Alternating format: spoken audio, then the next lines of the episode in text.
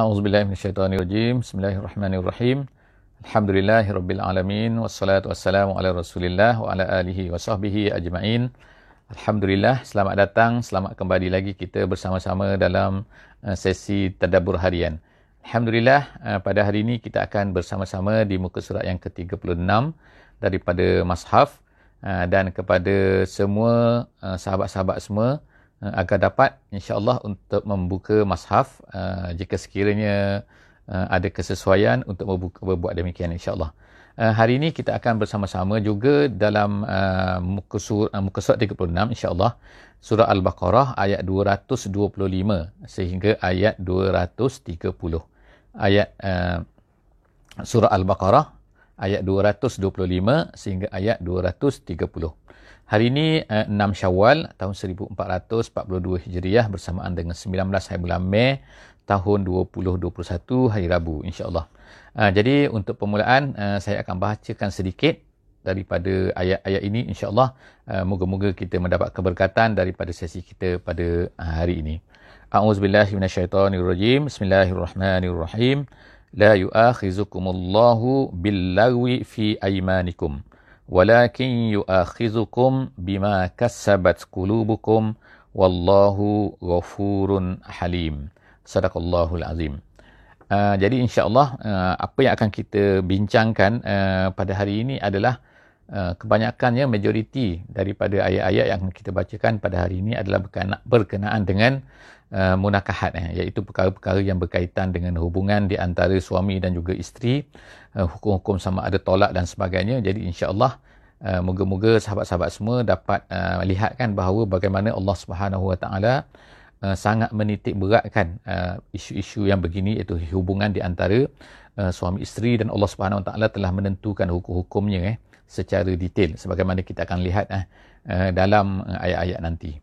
Jadi yang pertama sekali ialah kita akan lihat uh, perkara yang berkaitan masih lagi sumpah uh, sedikit eh, sebagaimana yang telah kita baca sebelum daripada ni juga berkaitan dengan sumpah.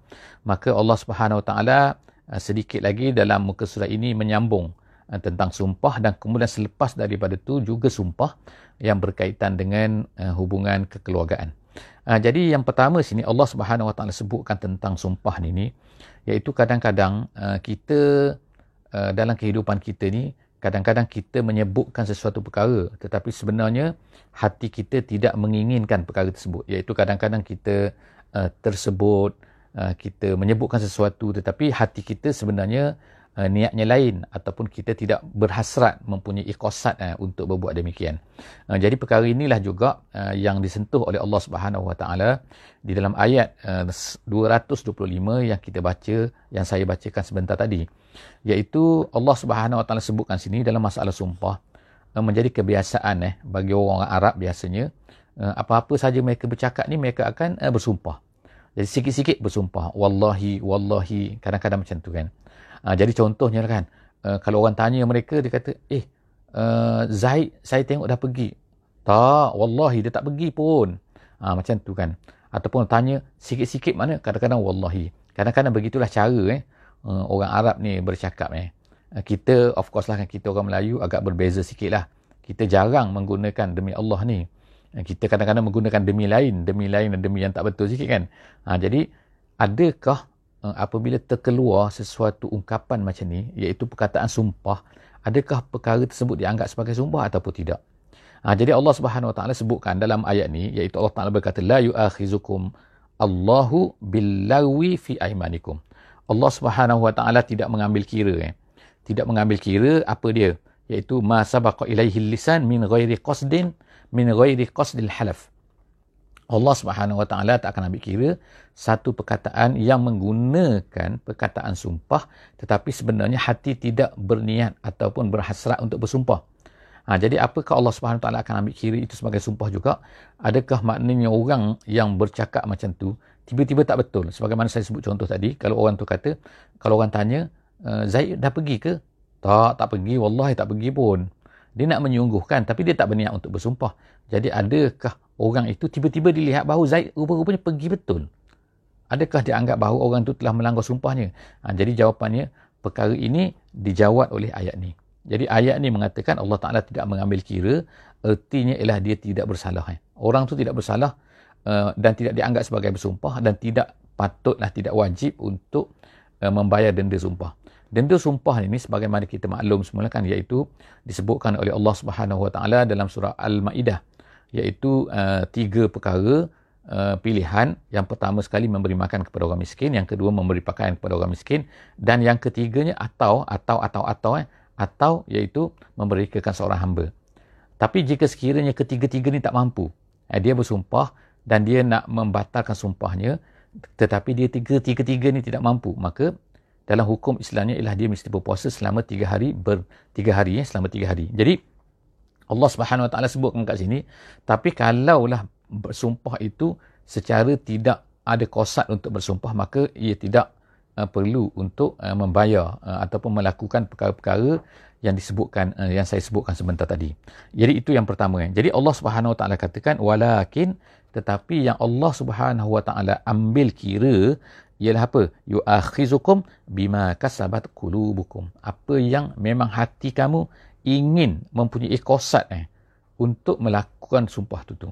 Maknanya sebut tu demi Allah iaitu bersumpah memang betul-betul dengan hati memang bersumpah maka pada ketika itu barulah kalau sekiranya dia melanggar sumpah itu maka dia adalah perlu untuk melakukan apa yang saya sebutkan tadi iaitu hukuman ataupun denda ataupun kafarah kepada sumpahnya tadi. Ha, jadi daripada sini kita lihatlah bahawa Allah Subhanahu Wa Taala tidaklah ha, tidaklah maknanya zalim ataupun tidaklah um, apa ni mengambil kira semua perkara yang kita tidak ada niat eh.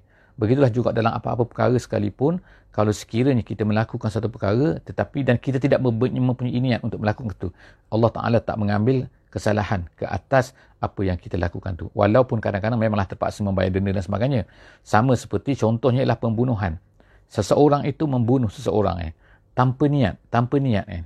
jadi adakah dia berdosa dia tidak berdosa tetapi dia hanya cuma dikenakan membayar diat dan sebagainya tetapi dari segi dosanya tak ada kenapa kerana tidak ada niat tetapi jika sekiranya seseorang itu melakukan satu perkara dan dia berniat ha, untuk melakukan kejahatan itu, maka pada ketika itulah Allah Subhanahu Wa Taala akan mengambil kesalahan, mengambil dosa, mengira di atas apa yang dilakukan.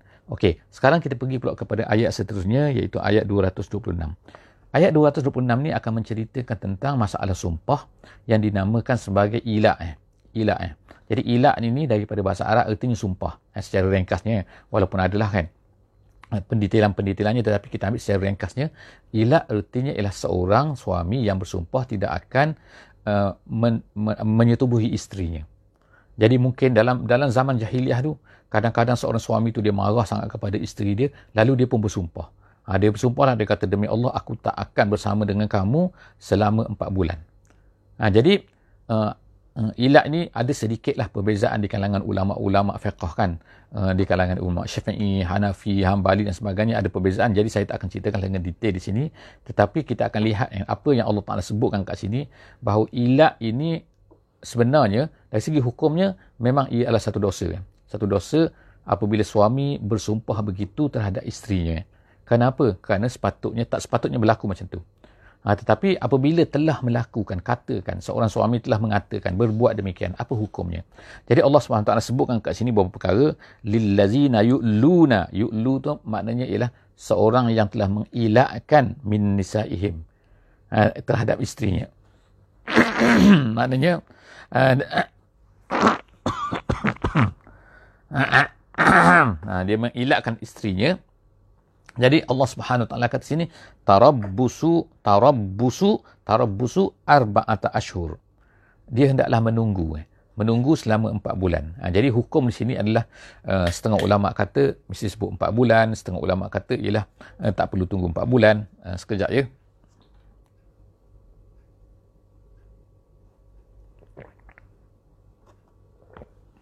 Setengah ulama kata tunggu 4 bulan, 4 bulan ada yang kata mesti sebut 4 bulan dan sebagainya itu adalah uh, tetapi dalam dalam uh, mazhab Syafi'i dia tak perlu kan tak perlu sebutkan 4 bulan tu. Jadi apabila seorang suami telah melakukan ilat ni tak mau bersetubuh bersumpah tak mau bersetubuh dengan isterinya selama 4 bulan maka dia kena tunggu 4 bulan. Diberi tempoh selama 4 bulan. Jadi kalau tempoh 4 bulan tu tu fa in fa'u fa innallaha ghafurur rahim. Kalau fa'u fa'u ni maknanya ialah dia kembali semula kepada isterinya. Maknanya dalam masa empat bulan tu dia pun kembali kepada isterinya.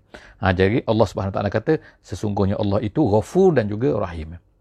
Jadi saya tak detailkan masalah ni kan dari segi hukumnya agak panjang untuk diceritakan tetapi insya-Allah sahabat-sahabat semua insya-Allah uh, kalau ada peluang insya-Allah cuba kan untuk membaca sedikit tentang perkara ilat ini tapi secara ringkasnya di sini ialah apabila seseorang itu uh, sebenarnya sepatutnya lah, sepatutnya ialah dia membatalkan sumpah itu dan dia mesti kembali kepada isterinya dalam masa empat bulan tu. Tetapi jika sekiranya selepas daripada empat bulan, jadi Allah Ta'ala sebut selepas daripada itu apa? Wa inna azamut. Ha. Dalam jahiliyah dulu, ilat ni adalah satu tolak. Ya. Dia kira sebagai tolak. Tetapi dalam Islam, dia tak kira sebagai tolak. Ya. Ha. Jadi, apabila dah sampai empat bulan, kata, Wa inna azamut tolak, maka ha, hakim mestilah memutuskan. Ya mestilah berkata kepada lelaki itu awak nak tolak ataupun tak mau tolak eh. Jadi kalau dia kata tak mau tolak maka dia mesti bersama-sama baliklah kepada isterinya. Tapi kalau dia kata nak tolak dia kata tak mau dah tak mau kepada isteri maka Allah Subhanahu Wa Taala menyatakan di sini wa inna azamut tolak kalau dia tidak mau kembali kepada isterinya maka pada ketika itu tak mau bersama isteri maknanya tak maulah bersetubuh sama balik kepada isteri dia maka pada ketika itu hakim akan menjatuhkan tolak kepadanya. Dan menjatuhkan tolak melalui kuasa hakim, kuasa mahkamah, maka dia pun tertolaklah dengan tolak raj'i. Yang jadi tolak satu. Jadi di sinilah jadi Allah Subhanahu taala sebutkan wa in azamut talaq fa innallaha samiun alim. Allah Taala tahu. Allah Taala kata samiun, mendengar kan. Mendengar apa? Mendengarlah percakapan dia kan. Sebab tolak ni ialah dengan kata-kata. Kemudian yang ketiga, yang keduanya Allah Taala kata Allah Taala alim. Alim mana tahu apa yang ada di dalam hatinya. Iaitu tujuan itu kan. Kenapa dia tak tolak daripada awal tu semua tu kan. Jadi perkara ni Allah Taala nak ceritakan, tegaskan bahawa apa kan. Kamu kalau niat apa-apa pun Allah Taala tahu. Jangan kamu rasa bahawa kamu ni boleh lepas eh, daripada uh, pengetahuan Allah Subhanahu Wa Taala. Kerana Allah tahu, Allah tahu alimun tahu niat kamu, tahu azam kamu, tahu apa benda kosak kamu semasa kamu mengilatkan isteri kamu tu. Okey, tu ayat 227 kan. Jadi seterusnya ha, Allah Subhanahu Wa Taala menceritakan selepas daripada tu pula ialah tentang tolak. Apabila seseorang perempuan telah ditolak, ha, tak kira lah kan melalui tolak ilak ke, tak ilak ke dan sebagainya. Jadi sekarang ni Allah Taala menyebutkan pula hukum tentang tolak. Wal mutallaqat. Ha, wal mutallaqat ni iaitu perempuan-perempuan yang telah ditolakkan. Ha, yang telah di uh, di apa ni diceraikan oleh uh, suaminya. Yatarabbasna bi anfusihinna salasata quru jadi Allah Taala kata maka dia hendaklah menunggu. Perempuan yang telah diceraikan tu maka dia hendaklah menunggu selama salasata quru Eh, kuruk ni adalah daripada perkataan qara ataupun qar'u eh. Uh, asal bahasa Arabnya ialah maksudnya ada dua makna. Al-qar'u qur'u ni ada dua makna iaitu yang pertamanya ialah maksudnya adalah uh, uh, cerai eh, maksudnya ialah haid dan yang kedua maknanya ialah at-tuhru iaitu suci suci daripada haid.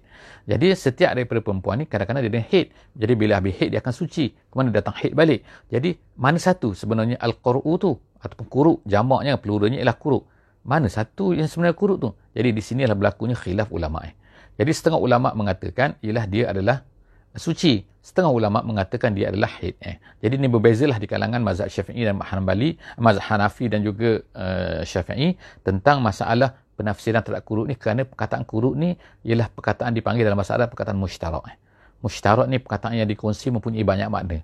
Jadi Allah SWT sebut kat sini ya tarabbasna bi anfusihinna salasata qurub. Eh. Jadi sebenarnya adalah ada kebaikan lah di sini walaupun ada kita kata oh perbezaan ulama kan menyusahkan tak dia ada kebaikan di sini. Uh, kalau kita insya-Allah uh, kalau sahabat-sahabat semua mempunyai kelapangan insya-Allah uh, boleh mendetailkan perkara ini. Saya tak sempat nak detailkan perkara ini di sini tapi disebutkan ialah dalam mazhab Syafi'i tiga kali suci. Uh, jadi perempuan itu mesti menunggu tiga kali suci. Ha, la yahillu lahum. Jadi di sini uh, dijelaskan lagi di dalam hadis-hadis kan uh, adalah perbezaan sedikit kan. Kalau perempuan tu kecil yang belum ada haid lagi ataupun uh, perempuan-perempuan yang telah uh, yang telah putus haidnya bagaimana. Uh, jadi uh, ulama-ulama uh, Syafi'i telah memutuskan kan bahawa kalau perempuan itu tak ada haid lagi iaitu dipanggil ayisah iaitu orang yang dah dah memang uh, monopause kan dah habis haid dia maka uh, bukan lagi kena menunggu tiga kali suci sebab memang tak ada suci, tak ada haid kan. Jadi apa yang perlu buat ialah tiga bulan. Kalau perempuan tu masih kecil, Ha, yang tak ada haid lagi sebelum mana sama sebelum ada haid atau selepas haid tadi, sebelum ada haid lagi maka juga menunggu 3 bulan ha, selepas ni. Dan kalau perempuan itu mengandung, maka dia mestilah menunggu kelahiran anaknya. Tetapi kalau perempuan itu pula perempuan imak iaitu uh, perempuan hamba, maka uh, tempoh menunggunya ialah dua uh, kali kuruk eh, dua kuruk eh. Ha, jadi itu adalah uh, kita kata uh, apa ni tempoh-tempoh yang dipanggil sebagai tempoh iddah eh. Kemudian seterusnya Allah Taala kata wala yahillu lahunna an yaktumna ma khalaqallahu fi arhamihim. Seterusnya Allah Taala sebutkan kat sini iaitu tidak harus bagi seorang perempuan itu untuk menyembunyikan.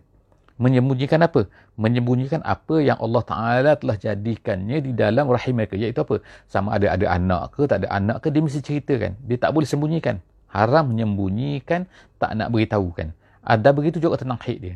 Dia tak nak beritahu kan dia ni ada haid ke tak ada haid ke. Jadi haram untuk perempuan itu uh, menyembunyikan. Tak nak beritahu kan. Dia mesti kena beritahu kepada suami dia.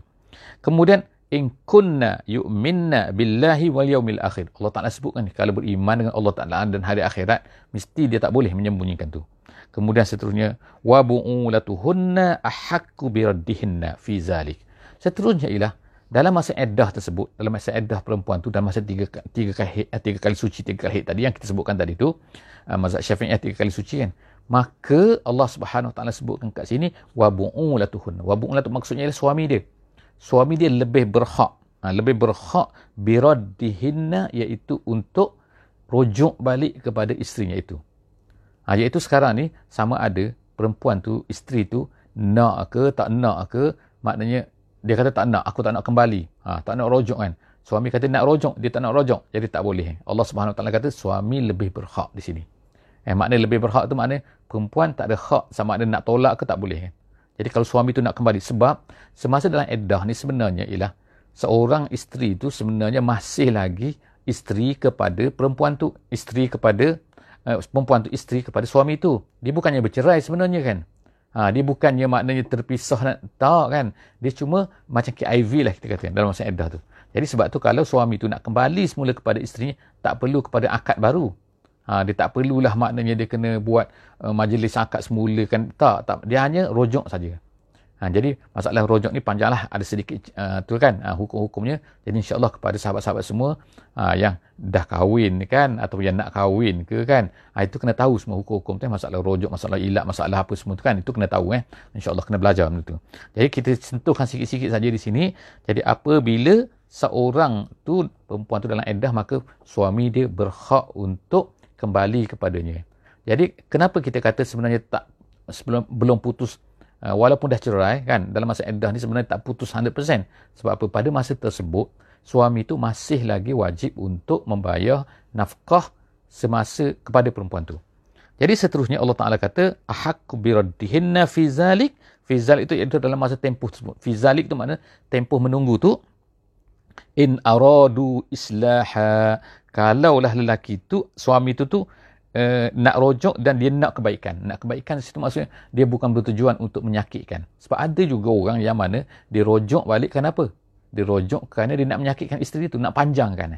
Sebab kan ada tiga tempoh kan, tiga kali cerai. Dia cerai sekali, kena tunggu. Bila nak habis, kemudian dia rojok balik. Jadi dia rojok, kemudian tiba-tiba dia cerai balik. Dia cerai balik mana? Sambung lagi, tiga kali suci. Lepas tu, rojok balik. Lepas tu, dia, ha, itu maknanya tujuan Allah Ta'ala tahu kan. Jadi sebab tu Allah Ta'ala sebut sini in aradu islaha. Ha, dengan tujuan yang baik, mana tujuan dia memang nak rojok betul-betul. Bukan tujuan nak menyakitkan. Bukan nak memanjangkan. Eh. Ha, sebab kalau ikut sepatutnya, bila perempuan tu kalau dah habis dah dia boleh kahwin dengan siapa yang lain. Lah. Tapi kalau lelaki tu buat macam tu, dia rojok balik, maka perempuan tu tergantung balik. Jadi gantung, gantung, gantung berapa bulan dah? Maknanya kalau ikutnya, 3 bulan, 3 bulan, 3 bulan, kalau ikutnya sampai 9 bulan lah kan? Makna perempuan itu tergantung. Itu adalah menyakitkan, memberi doror kepada perempuan itu. Jadi Allah Subhanahu Taala sebut sini in aradu islaha iaitu dengan tujuannya yang baik dia memang nak betul-betul walahun mislul lazi alaihinna bil ma'ruf. Dan kemudian Allah Subhanahu Taala sebut kat sini masalah hak. Kita ada hak, kita ada tanggungjawab.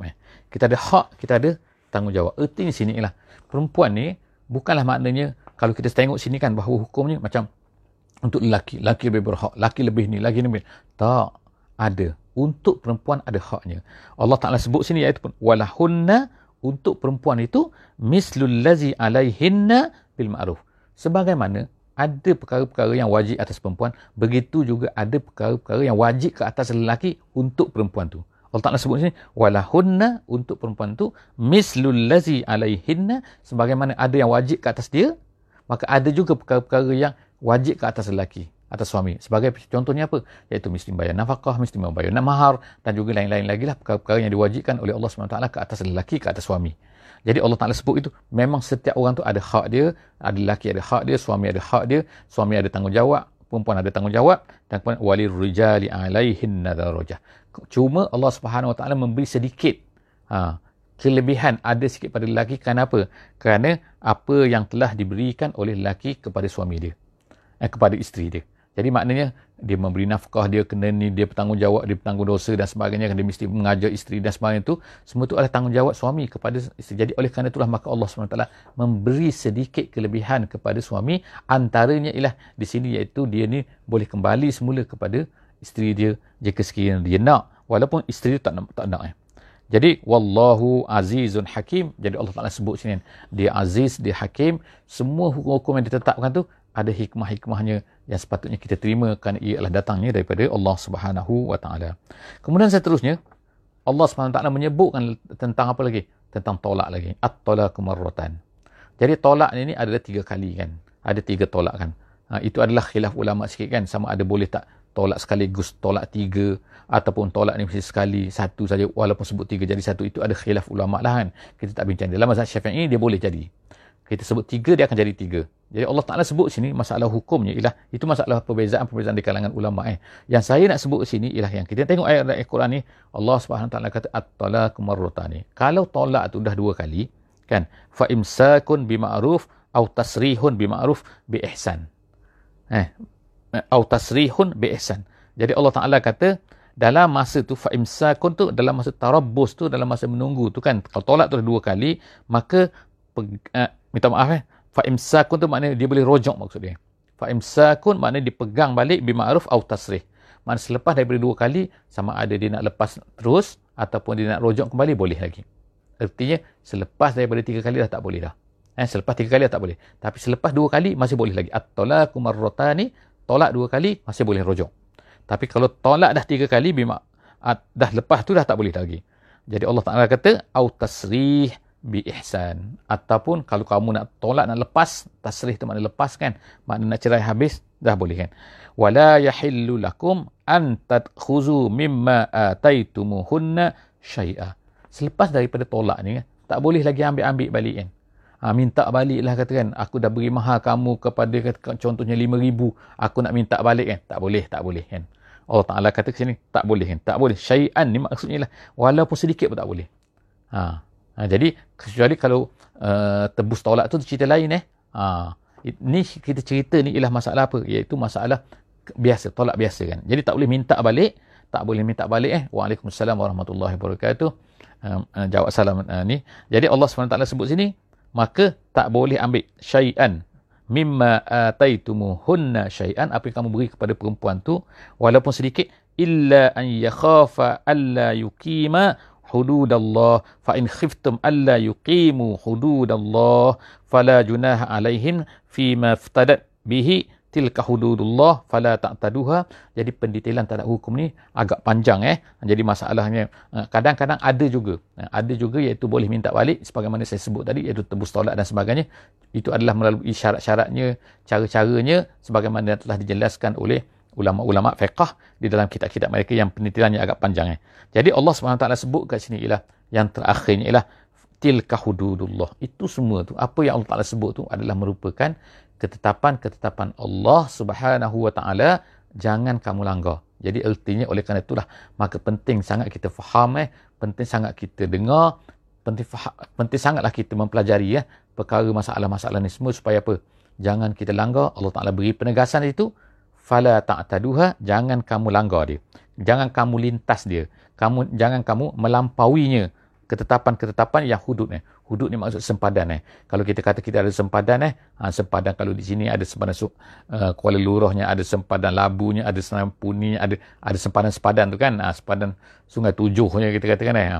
jadi jangan melampaui itu tu Ha, itu nama dia sempadan. Eh. Jadi kalau sempadan Allah ni ialah apa-apa yang Allah Ta'ala haramkan, jangan kamu langgar. Bahkan setengah-setengah tempat dia kata, La takrobu, jangan kamu mendekatinya. Takut-takut nanti kamu akan ter, ter, ter, terlampau daripada itu kan. Ha, jadi Allah Ta'ala kata, Fala ta'taduha wa man yata'adda hududallah fa'ulaika humuz zalimun. Allah Ta'ala buat penegasan ni. Siapa-siapa yang melanggar, siapa-siapa yang melampaui daripada ketetapan Allah Subhanahu Wa Ta'ala, maka sebenarnya dia telah dia adalah merupakan orang-orang yang zalim. Seterusnya dalam ayat yang terakhir insya-Allah hari ini ayat 230 eh ayat 230. Allah Subhanahu Wa Taala sebut lagi tentang apa ni? Masalah kalau suami itu telah menceraikan isterinya dengan tolak tiga. Kita katakan ataupun dengan apa-apa keputusan daripada hakim yang menyebabkan tolak tiga kan. Ada yang tak boleh kahwin langsung selepas itu. Ada kalau tolak tiga boleh tak dia kahwin semula. Dia nak kahwin semula. Mana tahu kan tak? Eh? Terlepas dia ni tolak tiga ataupun apa-apalah kan eh, menyebabkan tolak tiga. Maka adakah dia boleh kahwin semula? Jadi Allah SWT sebut sini. Fa'in talaqoha. Kalau dia mentolakkan suami selepas daripada dah dua kali dah. Maknanya yang ketiga lah. Fa'in talaqoha. Kalau suami itu telah men, men, apa, menceraikan isterinya uh, dan lebih daripada dua kali tadi iaitu tiga maka fala tahillu lahu min ba'du. Maka tak halal bagi isterinya untuk dia. Tak halal lagi selepas daripada itu illa hatta hatta Allah Taala sebut sini sehinggalah tangkiha zaujan ghairah. Sehinggalah isteri itu berkahwin dengan suami yang baru suami yang lain. Eh, dan bukan hanya kahwin biasa tapi kahwin dah bersama-sama Ha, bukan kahwin setakat akad nikah saja tak. Tapi kahwin dan bersama-sama dengan isteri itu. Kemudian sudah selepas tu maka isteri itu diceraikan oleh suami yang baru tu dan kemudian tunggu edah lagi kemudian barulah suami yang lama ni nak kahwin balik barulah boleh semula. Jadi Allah Taala sebut sini fa in talaqha fala junaha alaihima an yataraja'a.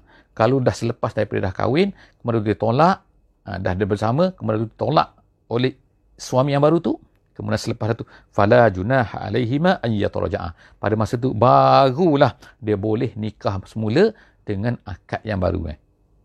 Bukan rojak tapi kena nikah dengan akad yang baru. Artinya nikah semula. Kena ada akad semua aku nikah aku uh, kahwinkan kau semula tu kan. Dan aku terimalah ni. In zanna an yuqima hududallah. Allah Taala kata ni sekiranya kalau nak eh nak apa? Kalau nak bersama tu demi untuk menegakkan balik hukum Allah Subhanahu wa taala hudud Allah sempadan Allah Subhanahu wa taala. Nak berbaik betul-betul. Wa tilka hududullah yubayyinuha liqaumin ya'lamun. Allah taala kata itulah semua. Eh peraturan-peraturan Allah itulah batas-batas Allah itulah border-border Allah yang Allah telah jelaskan untuk kamu untuk orang-orang yang beri, mengetahui. Liqaumin ya'lamun Moga-moga kita semua ni adalah termasuk daripada orang yang mengetahui. InsyaAllah. Eh. Jadi kalau tak tahu, insyaAllah kena belajar perkara-perkara ni. Moga-moga kita faham betul-betul.